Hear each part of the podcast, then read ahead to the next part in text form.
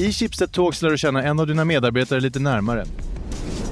Hanna Kareborg är chefredaktör på Svenska Dagbladet. Den här veckan berättar hon om smarta nyhetsupplevelser, att inte skriva läsarna på näsan och hur hon hanterat coronakrisen. Välkommen till Schibsted Talks, Anna. Tack så mycket. Berätta om nya Svenska Dagbladet. Ja, vi är ju precis inne i ett stort förändringsarbete som har sikte på, vi har skapat en treårsplan. Det var du som initierade förändringsarbetet. Mm. Ja, men det var det faktiskt. När jag gick in i den här rollen som publisher då, för ett drygt ett år sedan. Varför kände du att det fanns ett sånt behov? Vi har en, en väldigt stark position och god kännedom om vår målgrupp i print. Mm. Men digitalt så har vi, för att kunna då växa långsiktigt och ha en lönsam position längre fram så behöver vi eh, tydliggöra vad Svenska Dagbladet är för något i en mer ett eh, digitalt landskap. Dessutom så kändes det viktigt internt. Vi befinner oss ju i en transformation som är otroligt stor där man kan ta olika vägar. Jag kände ett behov av att tydliggöra det också internt, vilken väg och, och vad vi och vilken vill stå för. Vi gjorde ett stort positioneringsarbete förra våren mm. som i grunden ligger intervju med eh, över 1300 digitala nyhetsläsare eh, och deras behov och, och drivkrafter och vad... Det är en vad som, research ju. Ja, och förstå liksom drivkrafterna kring vad man är beredd att betala för egentligen. Mm. Och vad är man beredd att betala för? Ja, men man är beredd att betala för... Mycket handlar om att gå tillbaka också till riktig journalistik som jag kallar för, alltså det journalistiska arbetet. Eh, och i det ligger väldigt mycket i vår, i vår position, eh, helt enkelt längre fram. Den smarta nyhetsupplevelsen hör man återkommande här, eller hur? Ja. Var vi inte smarta innan? Jo, vi var smarta innan, men vi har, tror jag, historiskt och fortfarande betraktats kanske mer som eh, någonting som angränsar till smart, det vill säga smart innebär ju inte att vara intelligent eller bildad eller intellektuell. Vad är smart? Utan, är mer street smart? Ja, men lite mer street smart. Man kan en förmåga att snabbt förstå en situation och applicera mm. den och eh, ha relevant kunskap. Mm. Och jag ser framför mig hur vi i med det här breddar vår position och vad Svenska Dagbladet är. Läsarna kommer att bli mer streetsmarta helt enkelt? Av... Det är i alla fall ambitionen att eh, och det här är något vi jobbar på just nu. Hur vi ska externt beskriva det. i ett jobb, eh, ta coronakrisen, på vilket sätt liksom visas svenskans smarta? Går det att ta ner det till, något, till mm. något exempel? Absolut, absolut. Eh, det går definitivt att göra. Vi har ju, när den här coronakrisen kom så tyckte jag att hela det jobb vi har gjort var väldigt värdefullt. Mm. Och jag kunde ganska omedelbart utifrån, vi har tagit fram tio vägledande principer mm. som bland annat handlar om att i korta ordalag så handlar det om att vår bevakning ska vara relevant och balanserad. Att det vi publicerar ska vara väl underbyggt, seriöst och trovärdigt. Mm. Att vi är transparenta och att vi utgår från våra läsares behov och är måna om deras tid. Mm. Och ger flera perspektiv. Och det i praktiken då så innebär det bland annat att vi har ett synkmöte varje dag kring vår, eh, vår coronabevakning. Mm. Ett exempel som jag tycker visar på vår position mycket det är att vi försöker åtminstone ha en gång om dagen ha ett konstruktivt grepp som är framåtlutat som visar på på, eh, om du tänker att smarta människor letar efter lösningar. Mm, mm. Och eh, hur har Sydkorea gjort? Vad kan vi lära oss? Det handlar inte om att vara liksom glättigt positiv utan det handlar om att hitta lösningar. Ett annat exempel på det före corona var vår stora serie om klimatet och klimatskiftet och vad, vilka liksom lösningar som, som är på gång eh, framöver. Där tror jag att det finns väldigt mycket och det manifesterar vår position och vi får har fått jättefin respons från läsarna. Sen tror jag också att en del i vår position som sagt handlar otroligt mycket om att inte skriva läsarna på näsan. Nej. Det har vi haft tidigare men det, men, det förstärks. Finns det någon annan tidning som gör det tycker du? jag vill inte recensera andra tidningar. Eller som inte alltid är balanserade i sin coronabevakning. jag tror att det är i coronakrisen så ställs ju allting på sin spets. Mm. Därför så har det varit otroligt viktigt, i alla fall för mig som mm. ansvarig utgivare och för, som ytterst ansvarig för vår journalistik, mm. att vi ska liksom kunna hålla huvudet kallt, mm. att vi ska leverera underlag för våra läsare och inte gå ut och bli känslomässiga. Rädsla, det känns ju som det är mänsklig rädsla som rinner ner i, i tidningssidor. Det vill, får inte hända då egentligen. Nej, jag tycker att vi har ett ansvar mm. och det ansvaret och det uppdraget som vi har Det är otroligt viktigt i den här tiden och den här krisen. Och vi märker ju att vi får förtroende av rekordmånga läsare. Och då måste vi ta det ansvaret. Du är både chefredaktör och vd. Vad är du bäst på, siffror eller bokstäver? Eh, jag är ju definitivt en eh, bokstavsmänniska. Det är jag ju på det sättet. Var det självklart att du skulle bli journalist? Det var inte självklart. Efterhand, det är så, det som är så lustigt. I efterhand så, så kan det tyckas vara självklart, men det var inte det. Och faktum var att jag var... Fanns ett vägskäl där också? Precis. Och, och apropå det här med siffror och ord så Mm. var jag faktiskt ytterst nära att... eh, Jag tackade till och med ja till Handelshögskolan här i Stockholm. Mm. Eh, Och, eh, en, och just ekonom Mm. framtiden. Och det ironiska Men är att jag går, kanske... Det har ju Karin Pettersson på Aftonbladet har gått där och det, man blir journalist då också. Exakt, jag hade kunnat kanske sitta här eh, idag ändå. Mm. Men jag valde journalisthögskolan. Hur har du påverkats personligen av coronakrisen? Svaret på den frågan eh, är ju att vi eh, har ju varit med om en, en otroligt stor förlust på Svenska Dagbladet. Och det har berört mig väldigt mycket. Vår fotograf och medarbetare sedan 34 år tillbaka, Thomas Orneborg, gick bort i covid-19 för några veckor sedan. Och det var utan tvekan, det är det tyngsta som, som har hänt mig i mitt yrkesliv. Så det har jag blivit väldigt, väldigt påverkad av. Hur gör man, alltså, när man inte kan ses och sörja ihop och, och minnesstunder begravningar och sånt som är så viktigt. Hur gör man då? En del av, av det handlar ju om att dels chocken då, att ha en nära medarbetare som omedelbart då går bort. Men också det faktum att vi inte har kunnat samlas och sörja Nej, tillsammans. för det har ni inte. Nej, det har vi inte Nej. kunnat göra. Vi har ju restriktioner. 80-90 procent av våra medarbetare Mm. jobbar ju hemifrån nu. Mm. Och eh, Det vi finns har ett bara... fint litet minnesbord som jag passerade just nu Ja. på redaktionen. Ja.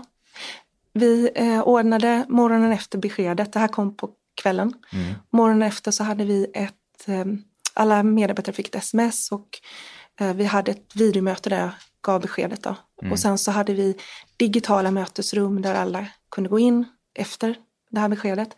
Och sen hade vi en virtuell kondolensbok eh, på Slack.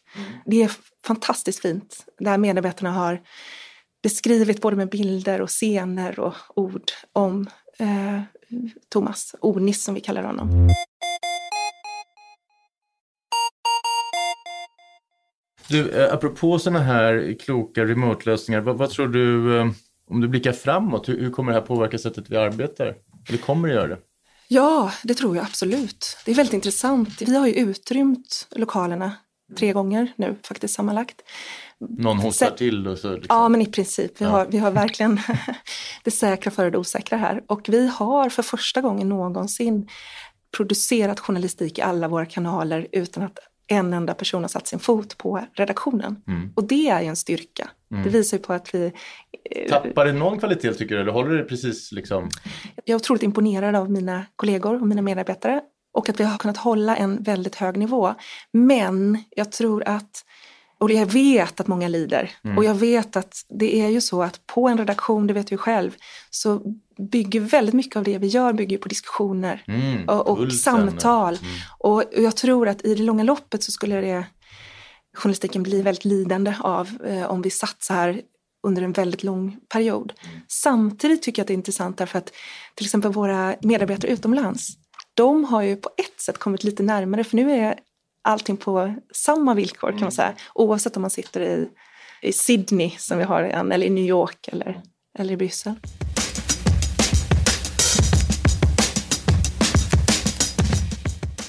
Du, hur gillar du att sitta hemma och jobba? Jag tycker det är fruktansvärt. Vad har du för hemmakontor? Sitter du vid köksbordet eller har du liksom ett eget rum någonstans där du får vara? Ja, Jag har flyttat runt lite grann. Vi, har, eh, vi inredde, eh, vi byggde om källaren för ett tag sedan så att vi har ett arbetsrum i källaren. Mm. Och jag har fått en sån här skärm. Jag har varje dag har jag en, ett möte, liksom en, man kan säga att vi har liksom en all hands eh, varje dag med, med alla medarbetare. 15 i 15 kallar vi det. Eh, och, eh, så att jag har fått en skärm hem också, som är och det system som, som jag har här också. Hur, hur går det med våra digitala prenumeranter?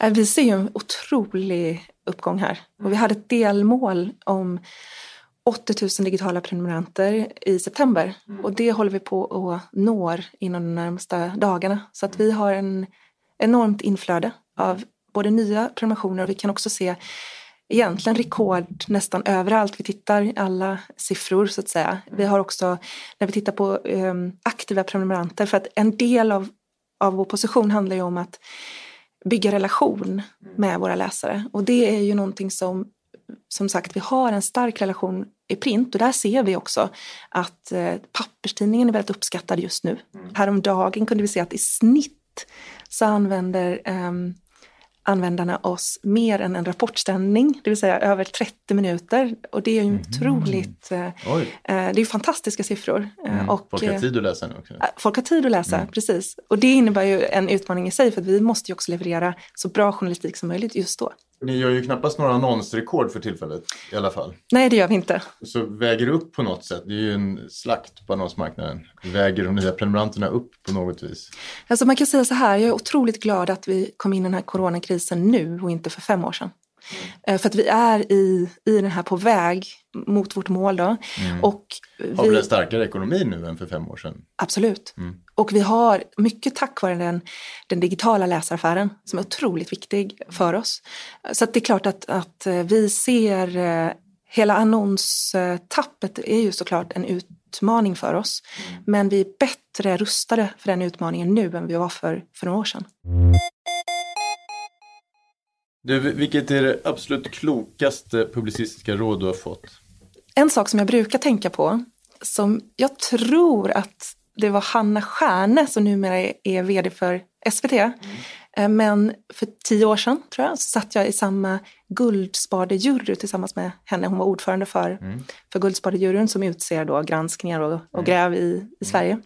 Jag tror att det var i alla fall hon som pratade om att det finns någon ambition om att man kan bli anmäld mm. till MON numera, sedan årsskiftet, men inte bli fälld. Och den tycker jag är lite intressant, därför att eh, att bli anmäld är ju intressant därför att det kan ju visa att man genom sin journalistik engagerar. Mm. Att kunna ha så pass bra argumentation att, mm. att man inte blir fälld. Mm. Och där tycker jag att det finns en fin balans där kring mm. att inte bli rädd som publicist och ansvarig utgivare. Och samtidigt kunna ha, jag tror mycket på ett aktivt eh, ansvarig utgivarskap. Mm. Men det handlar om mod det där också? Låter ja, precis. Det handlar om mod. Mm. Eh, och så det är ett sånt där råd som jag har återkommit till eh, ofta nu i mm. den här rollen. Det är väldigt lätt när man har en intensiv diskussion och, debatt och där på ett sätt eh, journalistiken ifrågasätts nu mer än tidigare kanske. Mm. Men då är det också viktigt att gå tillbaka och titta på alla de man inte blir liksom feg. Mm. Allt det som har publicerats som har haft stor påverkan på, på samhället och att vi har ett viktigt uppdrag i det. Du, när var du senast riktigt modig då, i ett publicistiskt beslut? När du stod och valde? Man tar ju olika beslut hela tiden. Mm. Jag har precis tagit ett beslut om att eh, vi ska göra ett jobb som ett team ska, ska få göra det här jobbet och vi har tittat på säkerhetsbedömningen och eh, kommit fram till att den håller hög nivå. Vi pratar om deras hälsa nu, reportrarna. Ja, precis. Ja men, ja, men både, ja, ja, just det här fallet handlar om det. Mm. Men där är också avvägningen, är det värt, vad är vårt samhällsviktiga uppdrag? Mm. Vi måste ju skildra eh, vad som händer i Sverige mm. just nu. Mm.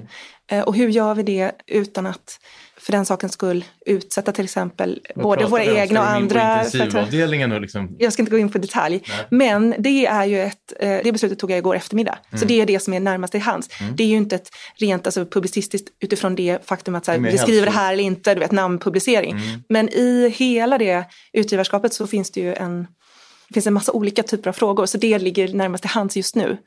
Du, när man eh, publicerar så mycket saker som ni gör här så sker det ju små misstag hela tiden. Det är ofrånkomligt. Vilka blir du surast över? Jag blir otroligt irriterad. När det är, och det är precis som du säger, det är den mänskliga faktorn. Mm. Eh, och eh, vi kan inte kontrollera allting.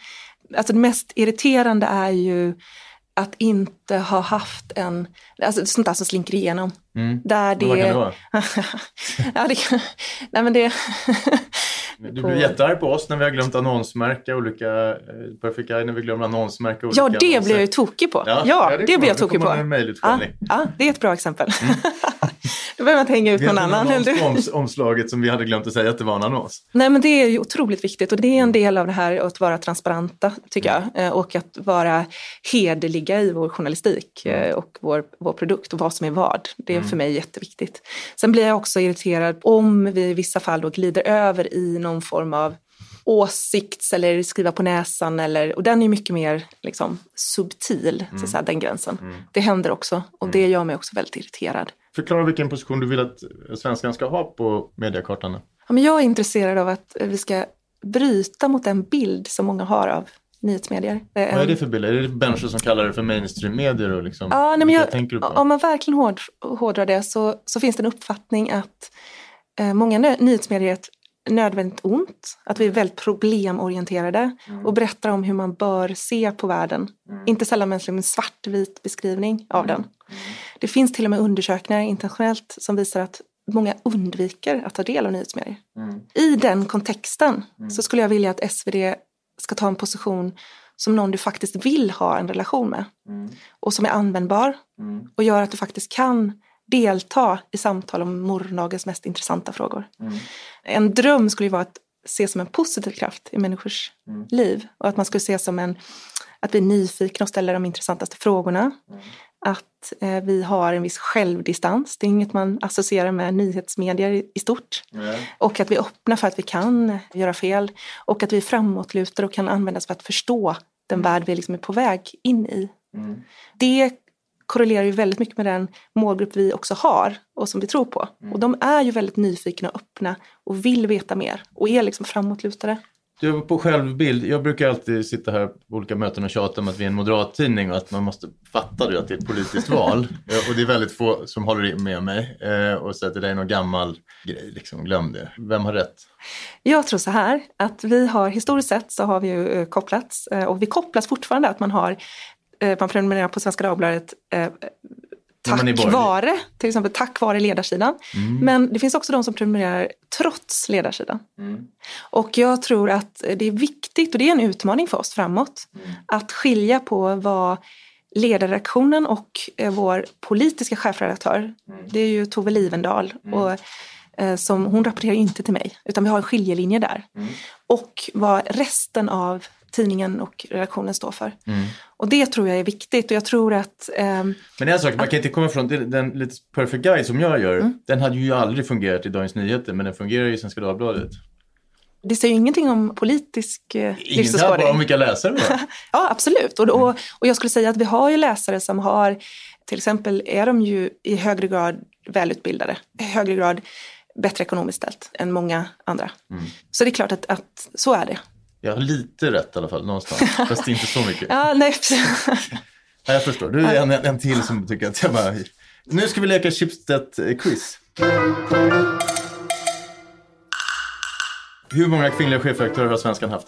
Eh, två, Lena K och jag själv då. Mm, rätt. Ett vi ett. Hur många anställda är vi på Schibsted ungefär? 5 000. Ja. Vilken berömd författare var redaktör på Idagsidan när den startades i mitten av 70-talet? Marianne Fredriksson. Bra, tre av tre. Nu går det mot, eh, det är Mikael Healy som håller rekordet här, fem av fem. Vad hette Schibsteds grundare? Eh, det var ju eh, var det inte 1839 och Jo. det var, Vad hette han?